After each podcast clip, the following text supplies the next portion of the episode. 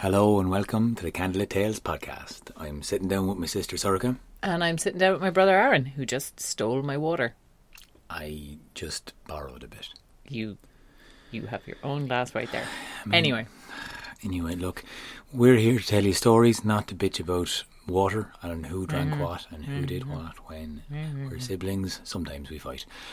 We are, though, having a water themed month. This is the month of September, it's the month of transformations, it's the month where things change as the seasons go around with it, and, well, water seems to be that constant thing in our mythology, so we want to hark back to it. Last week, or at the start of September, we told you the Selkie story. If you didn't hear that, go back and check it out. I was very excited because I swam with a Selkie. And this you time. Um, yes, no, this time, this time we are telling one of the most well-known and most beloved stories of Irish mythology, which before Hmm. this month I didn't really like. interesting, right? Yeah, So my sister had a bit of a query with this story, and I have great fond memories of the Children of Lear, and it's one of my all-time favourite ones. And through a lot of conversation and digging, and well, I think soul searching uh, in her own private quarters, Soroka came up with the reason why she too loves this story. Mm-hmm. So, begrudgingly as it might be for her to admit it, yep. I'm not going to admit it. Anyway, I'm going to tell you the story though. So don't admit anything, just tell me a story. Exactly. The Children of Lear. Long, long ago in Ireland, when the Tuatha De Danann reigned this land, there came a time to choose a new high king from among them. All the kings and woman kings they gathered together in the centre, in Tara, to make that choice. And there were two who stood out among all the rest.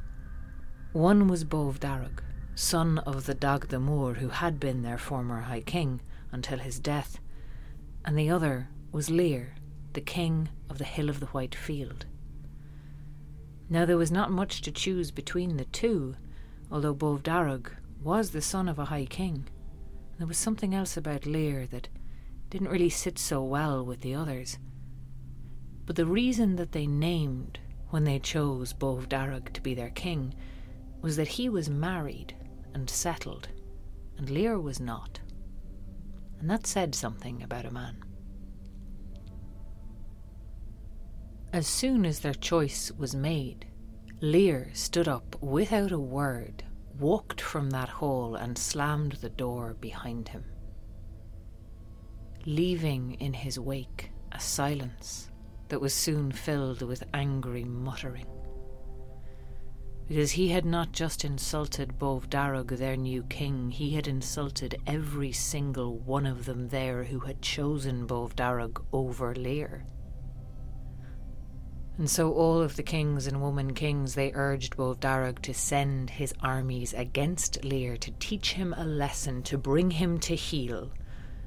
But Bove Darug said no. He was not going to start his reign with a war. He was going to settle this differently.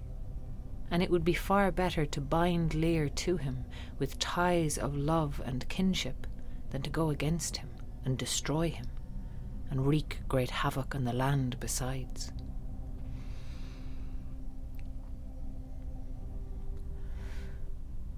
So Bove Darug sent messengers to Lear, and he called together his three daughters, and he asked Lear if he would take one of Bove Darug's daughters to be his wife.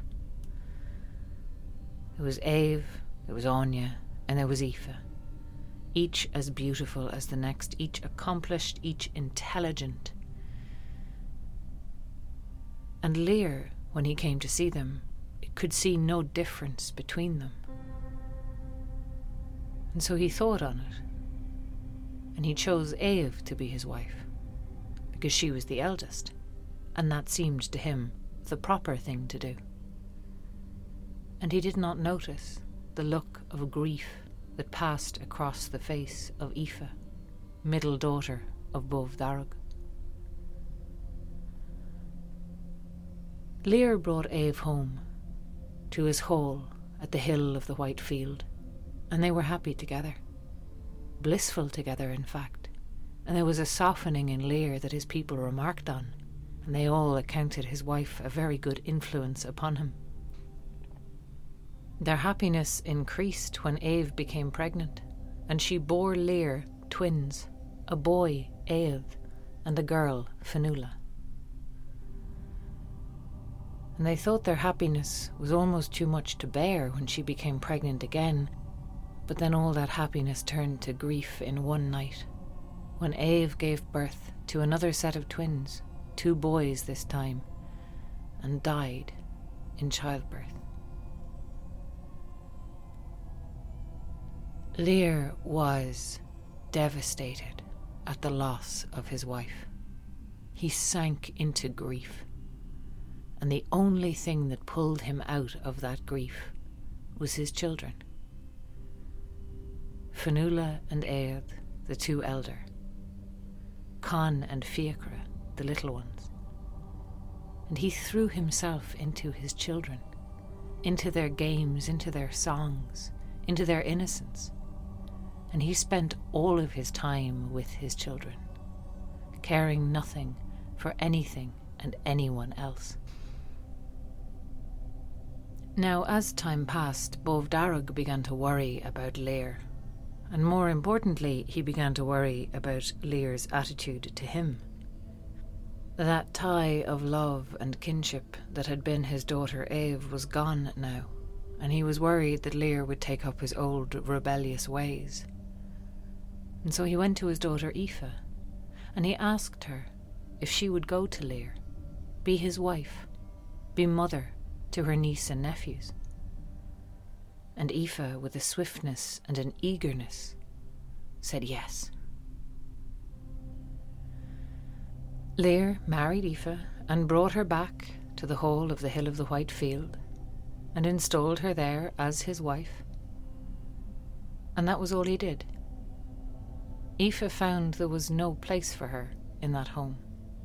The happiness of Lear and his children left no room for anyone else, not even a stepmother or an aunt.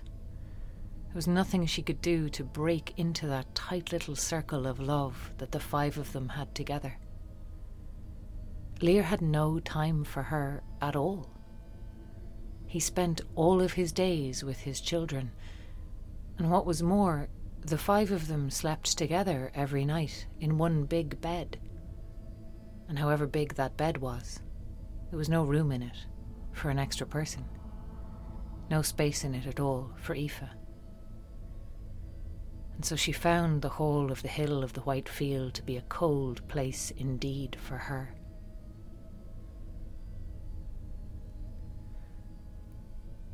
Now, one day, after the thousandth little slight that Lear had given her.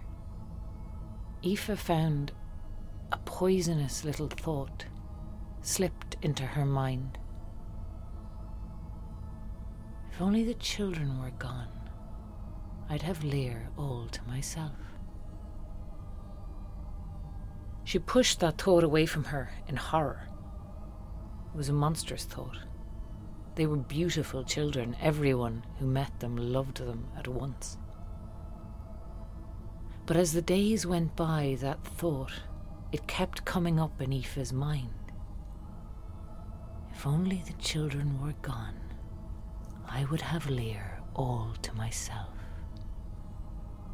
And every time it arose, she pushed it away from her with greater and greater violence. But the harder she pushed it away, the more it came back. If only the children were gone, I would have Lear all to myself. Aoife became sick with that thought. She took to her bed. She wrestled with that poisonous thought for a year and a day. But nothing she did could shake it away from her. It did not stop, it always came back. And at the end of a year and a day, she stopped fighting with that thought. And instead, she opened her arms to it and welcomed it in. And when she rose up out of her bed for the first time in a year, she rose up, not just with a thought, but with a plan.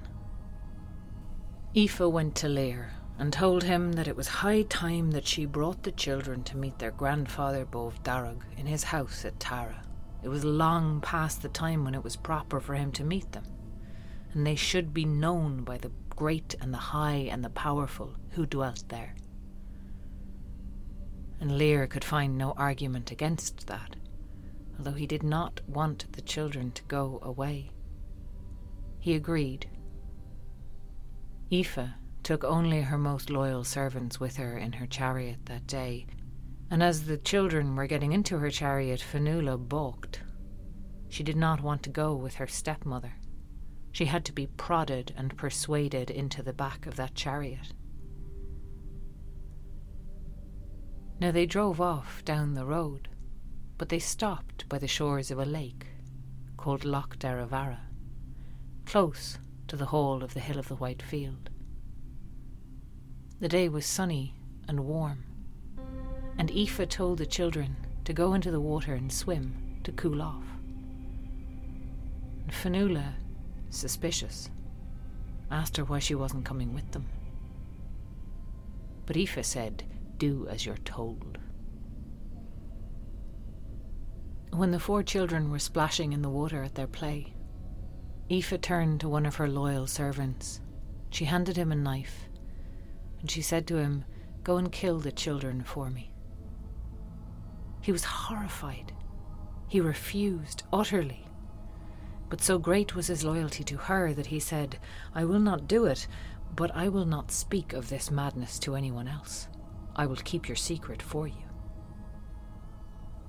So Aoife went down to the shore of the lake. She drew out a hazel wand, and she struck the four children with it and she turned them into swans. As soon as she had done it, she was horrified with herself. What kind of a monstrous thing was this to do to innocent children? But so great had been her rage, and so powerful the feeling that rose up in her, that she could not undo that curse. And so instead she put bounds on it. She left the children their human voices, and she left them their human reason. And she said they would not be swans forever, but would be restored to their human form. In time. A great deal of time. Because great was the hatred of Aoife when she put that curse upon them. They would spend three hundred years there on Loch Derravaragh and after that 300 years on the stormy sea of Moyle, and then 300 years on the calm waters of Loch Carrowmore.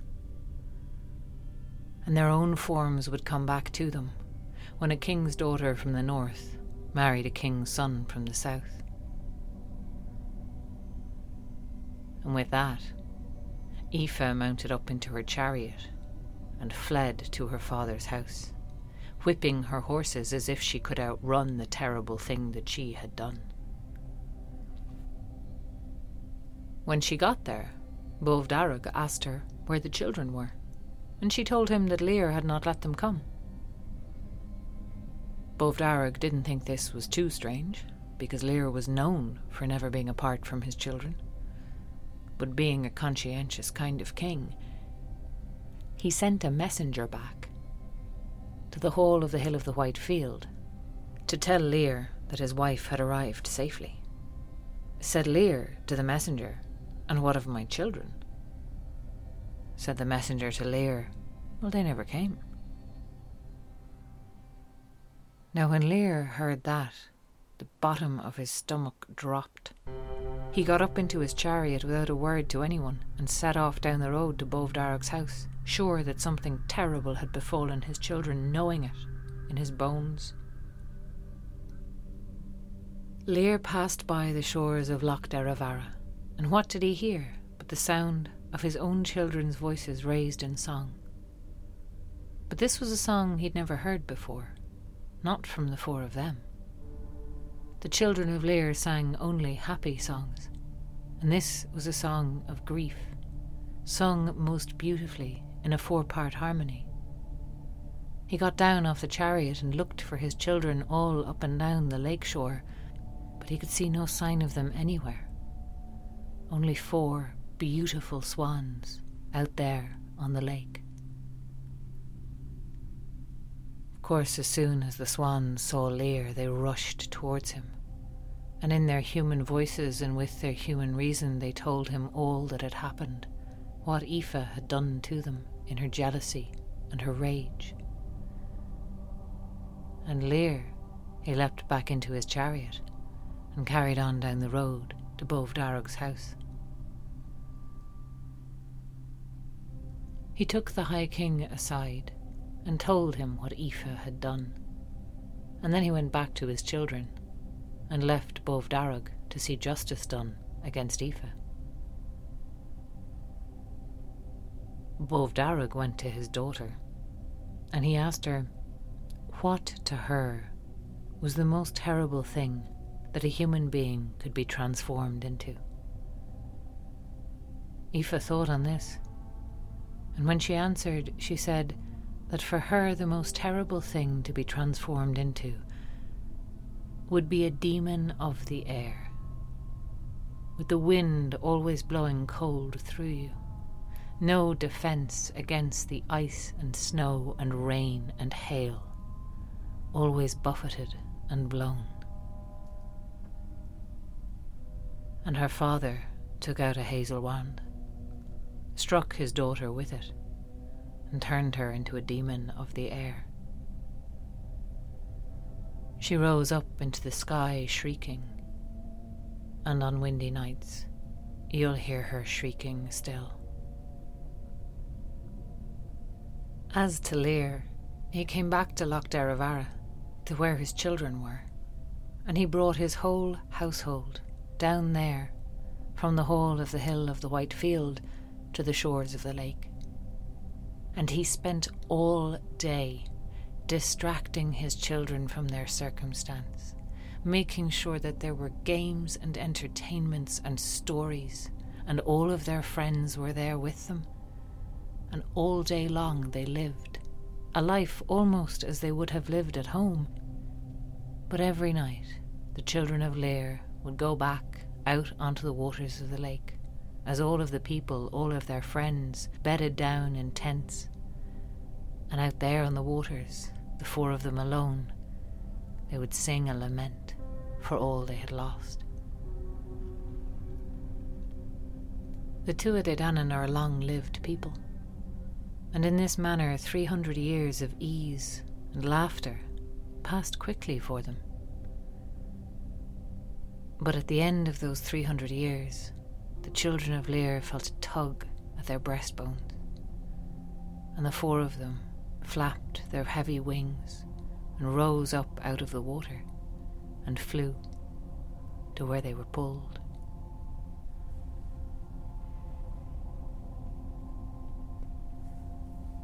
The stormy sea of Moyle was a different place altogether.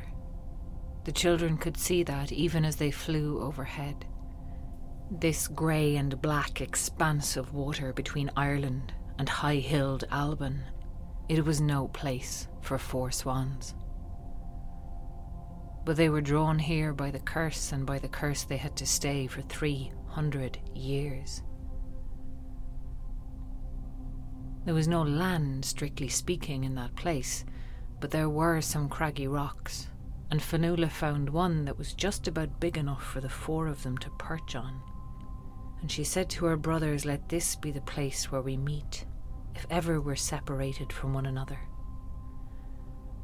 And it was well that she did that, because the storms of winter in that place were vicious. The winds came howling down, funneled between the two coastlines, and lashed the sea to peaks. And in the first storm of that winter, it scattered the four swans before it. They were battered and blown and buffeted for three days and three nights. And wrung out and exhausted, Fionnuala at last limped her way back to that one solitary, sad little rock. She could see no sign of her brothers. Everywhere she looked, she could see the white caps of waves. She kept mistaking them for the white feathers of a swan. She kept starting in herself, thinking she could see them. But it was a long time before she did see Aed coming back towards her, bedraggled and exhausted.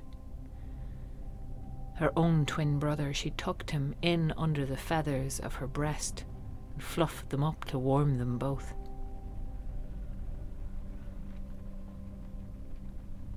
One by one, Con and Fiachra came back to them, and Fionnuala, but Con under one wing, and Fiachra under the other, and the four of them huddled together there on the Sea of Moyle. That was just a foretaste of the suffering they would endure in that bleak and terrible place. Lashed by storms, every winter the water would freeze between their toes and crack, and it would pull the feathers from their bellies, and then the salt water in the ocean would sting at those open wounds. The frequent storms lashed them and scattered them, and after every storm they had to come back together again. And Fionnuala would hold her brothers and sing to them, sing the heart back into them.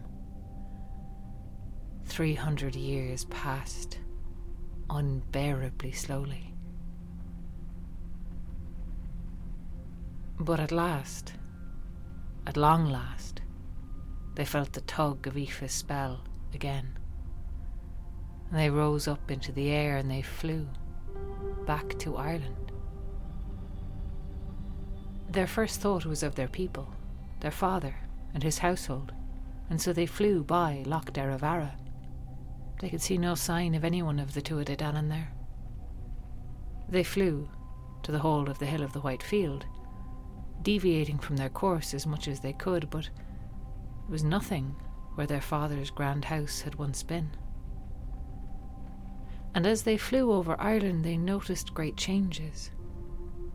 And they realized that the Tuatha Dé Danann were gone from this place. The people they saw were not the people of old. They were a new people. They had displaced the Tuatha Dé. None of their own were there anymore.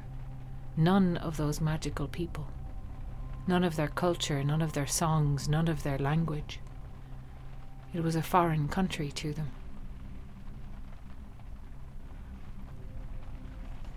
They flew on, heartbroken, to Loch Carrowmore, and there they settled.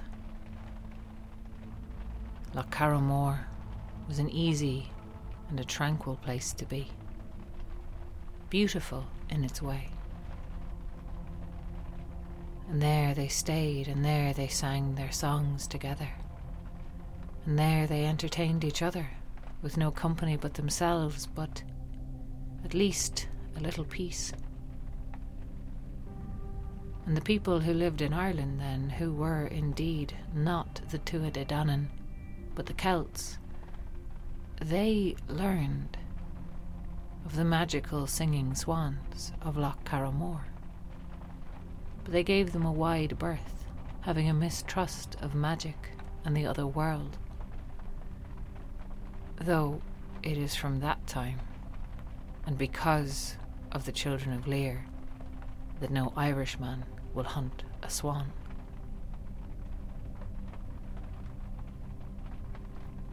Now, after a time on Loch Carrowmore, a man arrived he was of the new people, and he was strange even among them. He started to build a stone house for himself in the island in the middle of the lake. An isolated place, far from anyone else. And this lone man, he provoked a curiosity in the children of Lear.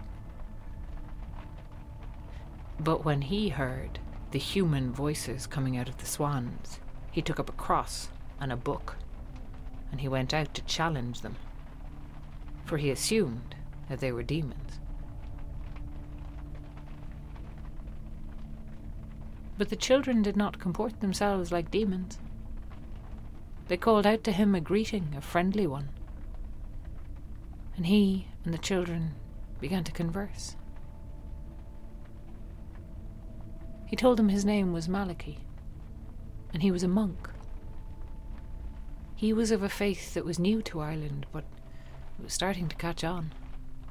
And he had come there to build a life of solitude and contemplation, to get closer to his God. And they asked, and so he told them, all the stories of his God, who had died for their sins, who had suffered on the cross, and who Malachy wanted to dedicate all of his life to. And the children of Lir were charmed by this story. And Fionnuala asked him, could they follow his God? But Malachy said no, they could not. No animal could be a Christian, because animals do not have souls. And the children of Lir, though they seemed reasonable, were animals still. Malachi asked them how they came to be in this predicament, and Fionnuala told him. When we were small, it was just me and the earth, and Mummy and Daddy. And then one day, Mummy died, and the little ones were here. And Daddy, everyone said that Daddy was going to die of grief. And so me and Ed, we climbed up into his lap, and we tweaked his beard until he laughed. We made him happy. And as the little ones got older, we taught them not to fight or fuss or ever show Daddy that we were sad, because it was our job to keep him happy, so that he would not die of grief. We spent all of our time with Daddy. We played our games, we sang our songs, he sang them with us. And every day we kept him from dying of grief. And when our stepmother, Aoife, came, Daddy didn't have any time for her, and so neither did we. What was she to us? Just another woman. Just another person in the house. And if she distracted us, if we stopped making Daddy happy, well, he might die of grief. And so maybe we were cruel to her or cold. I don't really remember. But if we were, it was cruel in the way children are cruel we didn't deserve what she did to us. She turned us into swans on the shores of Loch Derravaragh. And the funny thing is, the daddy didn't die of grief, even though he always said he would if anything happened to us. A terrible thing happened to us. And he didn't die at all. But he brought our friends down to the lake. And by day, we were happy. We made sure to be happy but by night we were alone. And it was there in Loch Derravaragh that we found our grief and learned to sing it.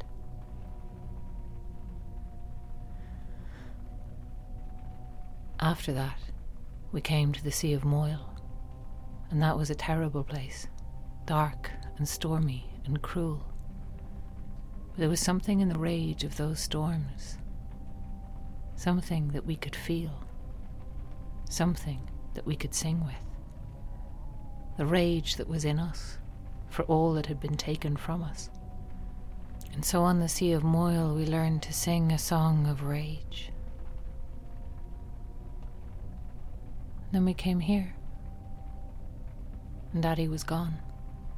And so were they all. All of our people, all that we loved, nothing we could do about it anymore.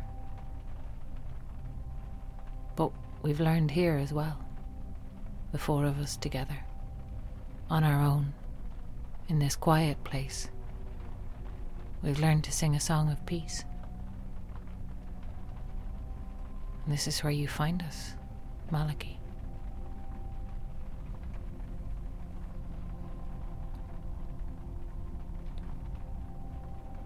The hermit and the children became great friends. and Malachi was horrified one day to see armed men come to the lake. He ran down to stop them, but they came with bird nets, and they threw them at the children of Lear, dragged them from the lake and pulled them up onto the shore. And the old monk was no match for them. When he asked them what they thought they were doing, they told him plain. The king's daughter from the north is marrying today. She's to wed the king's son from the south, and he wants to give her as her gift on her wedding day the magical singing swans of Loch Carrowmore. And so we are sent to capture them. And in that moment, a strange thing happened. The white feathers fell away from the children of Lear, and instead of four swans, the soldiers now grasped four ancients. They fled in horror and disgust, but Malachi greeted this development with great joy. The children of Lear had been restored to their humanity. He brought them inside. He baptized them as they asked him to. And before they died, Fionnuala just had enough time to tell him how they would like to be buried. And according to her wishes, Malachi buried the children of Lear. The four of them in one grave, with Fionnuala in the centre, Con on one side of her, Fiachra on the other, and Aed at her breast.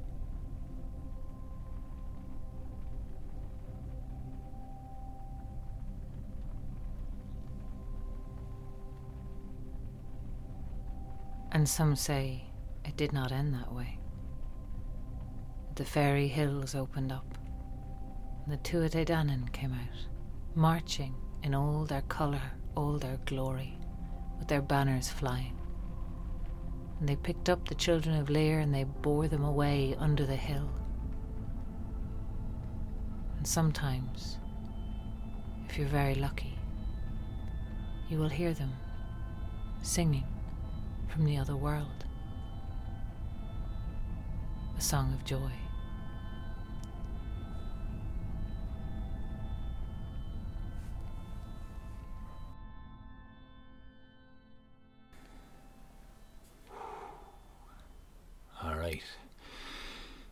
Exactly a happy ending, is it?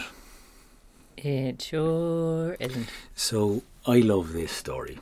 Uh, it gets me every time. We told it in the Harbour Bar, just uh, gone on the 4th of September, and the audience was mesmerised in a way that was very special to watch, especially when you were telling the end of that story, because everybody in the room closed their eyes. And I think it's the fact that so many Irish people have a deep connection to this story, have heard it when they were growing up, have a very emotional uh, kind of feeling with it. And it just evokes a lot of loss and despair and that kind of weird happy feeling that you get after being sad. So there's a kind of a lot going on in the cathartic nature of this story as well. And I particularly love it. One of the first times I saw it was in the Opera House in Cork. I saw a, a dance performance, the music was amazing, and it's stuck with me ever since. Really, I think that was Swan Lake. no, it wasn't Swan Lake. I wasn't Swan Lake, Sorka. I know it wasn't Swan Lake. I went to see the Children of Lear. All right, Okay. can't tell it. Um, no, I went to see Swan Lake. that we're different people. Remember that? That's true. You probably weren't born at that point. different It memories. very small. You are six years older than me.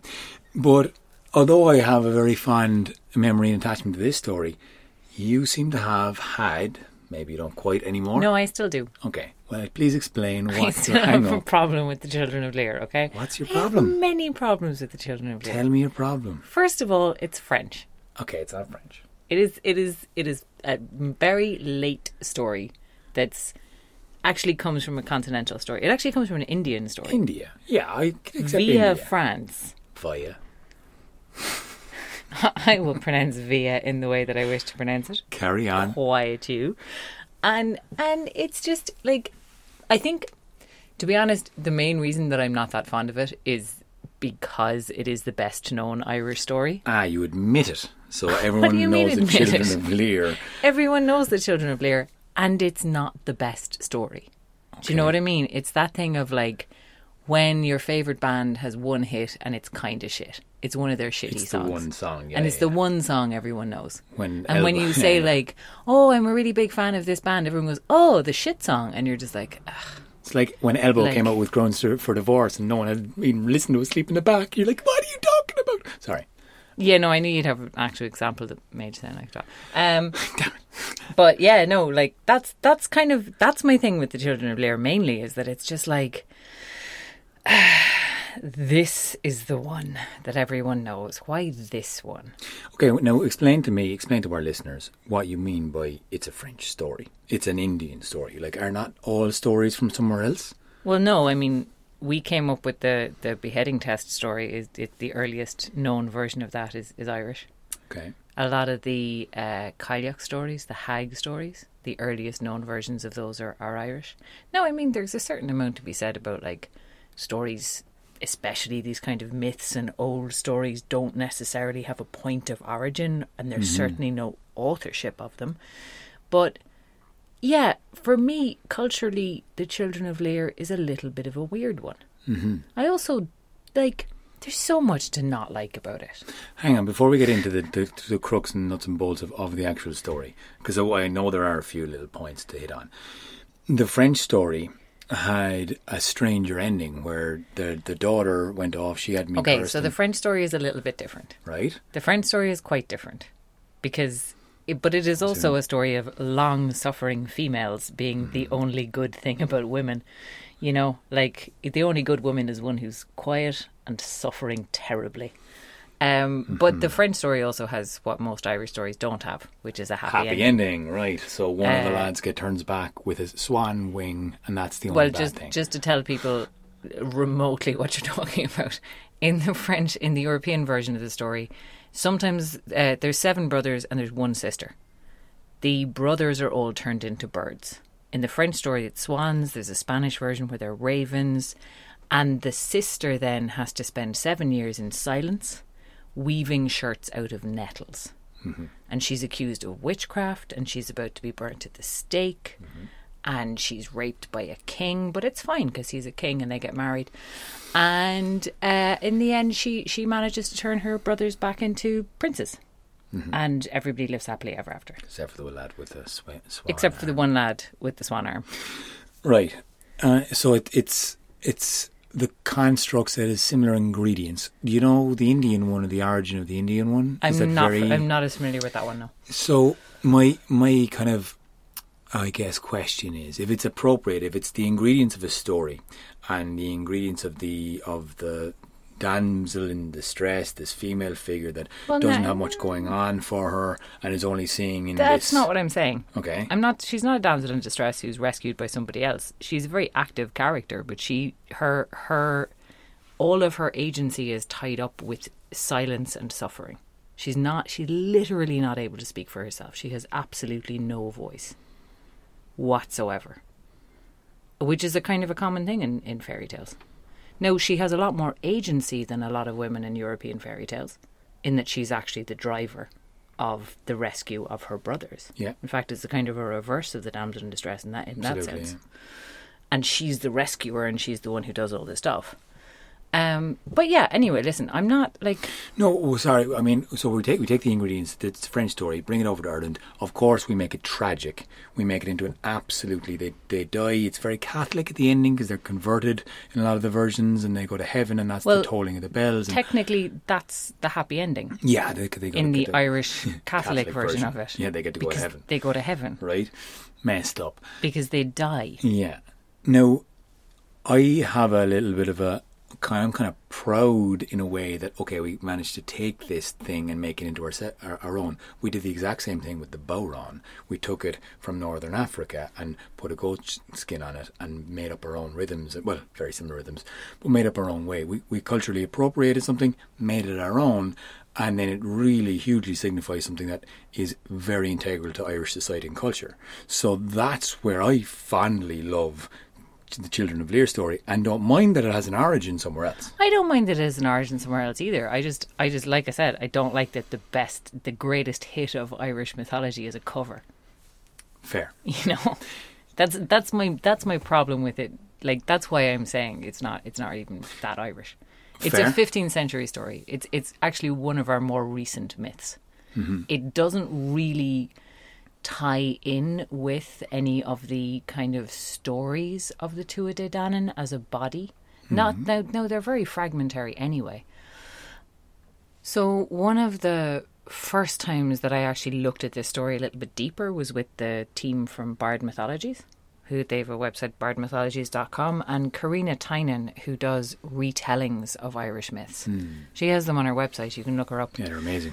Uh, Irish myths retold, she told a version of the Children of Lear from the point of view of Aoife, who is the wicked stepmother.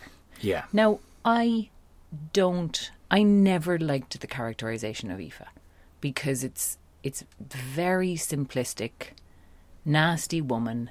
Worst thing a woman can be is somebody who doesn't dote on children.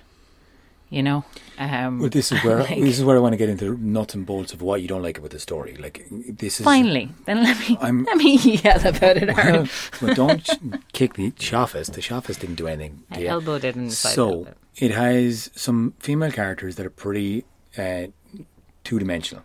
So you well, got they're one dimensional. okay. Well, you got the the lust filled, lovely Eve at the start, and then she becomes angry and vicious. Yes. How dare she have an attraction to a man? Two. But yeah, uh, I'm not going to count anymore. Uh, the real ass in this is Lear, right? Like, Well, as far as I'm concerned, the real ass in this is Lear, but that's that's not the version that you hear. okay, but The version that you delve a bit hear of the children of Lear is that Lear is like there's nothing bad said about Lear. Okay, true. Generally speaking, when you heard this as a kid, there's Mm-hmm. nothing bad said about Lear. When what he actually does with his family dynamic is completely fucked. Yeah. He parentifies his children, which is a form of child abuse. He makes them take care of him, Yeah. which is really emotionally abusive. Now explain that again, because you had a little bit of a click with this story when I you did this time when this we were out. telling it because this was this was just the bit that I kind of yeah this is what clicked for me when I was retelling this because I never liked Lear. He's always come across to me as just a cold fish, and also somebody who has a very weird relationship with his children. Like that whole thing of he would have died of grief if not for his children. You know, it's it's that's the language of emotional abuse. Mm-hmm. If somebody says to you, "I'll kill myself if you leave me," that's a form of emotional abuse. Absolutely, yeah. And that's essentially what Lear has in his relationship with his children. Not to mention the fact that he spends all day with them and he sleeps in the same bed with them at night. That is not a healthy family dynamic. But that's not the way that it's told. And that's not the way that it's not, no. retold. Yeah. It's told and retold in Ireland as this perfectly happy family, and then this nasty bitch comes in and fucks it all up for no reason. And the thing that clicked for me first with Karina's telling of it, where she actually takes Aoife's perspective and has, you know, the suffering of a woman who, by the way, and like in the original myth, you do, or in the older versions of the myth, you do have that thing of Aoife spending a year in bed, mm-hmm. struggling with herself Yeah, that's a great detail. and her jealousy, which is such an well. important thing. And then, of course, the disproportion of her punishment. You know, I mean, yeah, she does. You know, she does it. She does an unquestionably shitty thing by taking this out on the children when it's when it's Lear that she's angry with, and Lear that she is justifiably angry with. Like his treatment of her is not good. Yeah, yeah, yeah, no, he's really neglectful. And like that's that's kind of that's some of the stuff that i think is interesting when you're retelling this story to actually bring out those other sides of it. And to bring out like that was one of the things that karina really picked up on was that line that if you you know if you listen on a windy night you'll hear aoife shrieking still Mm-hmm. like the children of lear are long in heaven if if that Yeah, story yeah, is yeah. true And she's still and she is still in torment Yeah, that's pretty disproportionate. and it's it's so it's such a savage punishment as well like Yeah, and and, that and and in the way that that is retold to irish children there's no examination of that at all No, that's true, and it's it's very much glossed over because it this, the fairy tale, the romantic kind of attraction to it is the fact that these kids can stand and with, withstand this horrible thing by basically being together, and that their love for each other brings them through, and they hold on to uh, their sister Fionnuala, and the, that's kind of that's where you like you put yourself in their perspective, and you kind of forget about all the rest. You forget about the evil Aoife, you forget about the the father that's kind of neglectful, and you kind of forget all that stuff in the story, and you kind of well, okay. he's, he's the opposite of neglectful. He's he's overly involved. Yeah. But the the I think that's the other thing that I never really connected with the with the children of Lear. I've never like there's a lot of characters like that in fairy tale, the suffering innocent, Mhm. and I've never had much time for the suffering innocent. Like, fucking leave. If you have a problem with, you know what I mean? The whole I have- they can't. But I yeah. know they're under a curse, and it is a trope in mythology and fairy tale. But I've, it's always one that as a kid, I would get annoyed by. It's funny because, like, no, and, and hey, everybody is is is welcome to their own tastes. And I hope- Totally. I hope, This this, is- hasn't ruined your experience of the children of Lear, by the way, listener. Listen, And- I, I'm giving out about it because I like giving out about this story. It's my favorite thing to do. It's absolutely, totally justified as well. Once you once you delve into it, you start looking and you sta- start seeing the little kinks and the little things that are not done. And that's one of my favorite things about resurfacing a lot of these details, especially with you and how we go through these stories and how we make things make sense. And especially in you know the mythological cycle, we we've looked at a lot of stories and we've pieced together stuff. And in the Ulster cycle, you have this beautiful, amazing warrior woman Scáthach, who's kind of uh, left out of the rest of the story, but we're trying to piece back together bits of information and find stuff out for. All of that kind of stuff is great to piece together because that's what mythology requires, and that's Well, where it's I definitely what Irish mythology requires because it was written down very late and a lot of it was lost. Yeah, certainly. That's what I meant. Um, and so that's where I still have this allowance for, you know, the numbers of uh, repetitions of the story. They're, they're all slightly different. They're all a bit oversimplistic, a bit romantic Yeah, they paint Lear as a good guy. Yeah, they paint Eve as, a, as an evil witch, but it's simplified, right? And that's like, okay, that's a simplified five minute version of that story. I'll take it. Fine. Uh, Ronnie Drew was a beautiful retelling up on on, on YouTube. It's like twenty minutes long, and yeah, it's kind of you know similar tones. There's the problems that you've kind of pointed out there. It's still Ronnie Drew telling a story that I absolutely love because I, for me, it's the tragedy at the end that brings about this some somehow heart opening experience that stories just do. Like I get into the the the feeling of going through that uh, trauma, and for me, the whole. Uh, reality of the Tuatha Dé Danann is is there because it links in with their power and their prowess and their association and affinity with swans. It makes makes sense for me, and then this like going to the other world aspect like they either die and they're buried according to the catholic ending or the other version is that the hill of Cruachan opens up and a troop of fairy folk come out and drag them away and they go over to the other world and they're singing still. And that leads itself to being irish and tragic and sad in a way that like it's also beautiful and you can be proud of it. And you know it's appropriation it's a cultural appropriation sure but it's we've made it our own and there's enough in it that I can still get excited and sad about and correct when we retell it and make sure that we do paint Lear out in the correct way or in our way and do shine a light on Aoife being a, a human being that has suffering and she has emotions and she's needs and she has a dark side but she also was hugely ignored and hugely injured and, and was very repentive and wasn't allowed to feel sad or remorseful. She was just got turned into a fucking demon of the air, which is just ah. So yeah, this has been an interesting exploration of the children of Lear, and I hope that you have kind of enjoyed it, a retelling it, Sorka, because I've certainly enjoyed the hell out of you figuring out why you came to like it, or why you didn't like it so much. it's still not my favorite. That's okay. It's never going to be my favorite. And like, stop, stop trying to make me sell it to people, Aaron. happy, happy, fucking happy. Do you know what I like about it? Do you know what I really like about What do it? you like about it? When I tell this live, Yeah, fucking destroys people. yeah. There you go. She's There you evil. go. She has no There's heart. something wrong with me. I have no heart. No heart. See, that's probably my problem with it, really. Deep down. Hmm. If I was in that story, lads, there's only one character I am in that story. And on that note, listen, thank you very much for listening to the Candlelit Tales podcast. This has been uh, Labour of Love. So if you want to support it and help us do more, you can find us on patreon.com forward slash Candlelit Tales. We've loads of shows coming up. This podcast has been edited and produced by Oisin Ryan and done the music by as well. Thank you very much. We've more musicians wanting to jam in on these podcasts. We have more experimentations going on with how we're going to do these. So um, give us your feedback. Let us know how you go with listening to them. Uh, we'll be back soon enough. And yeah, keep her lit.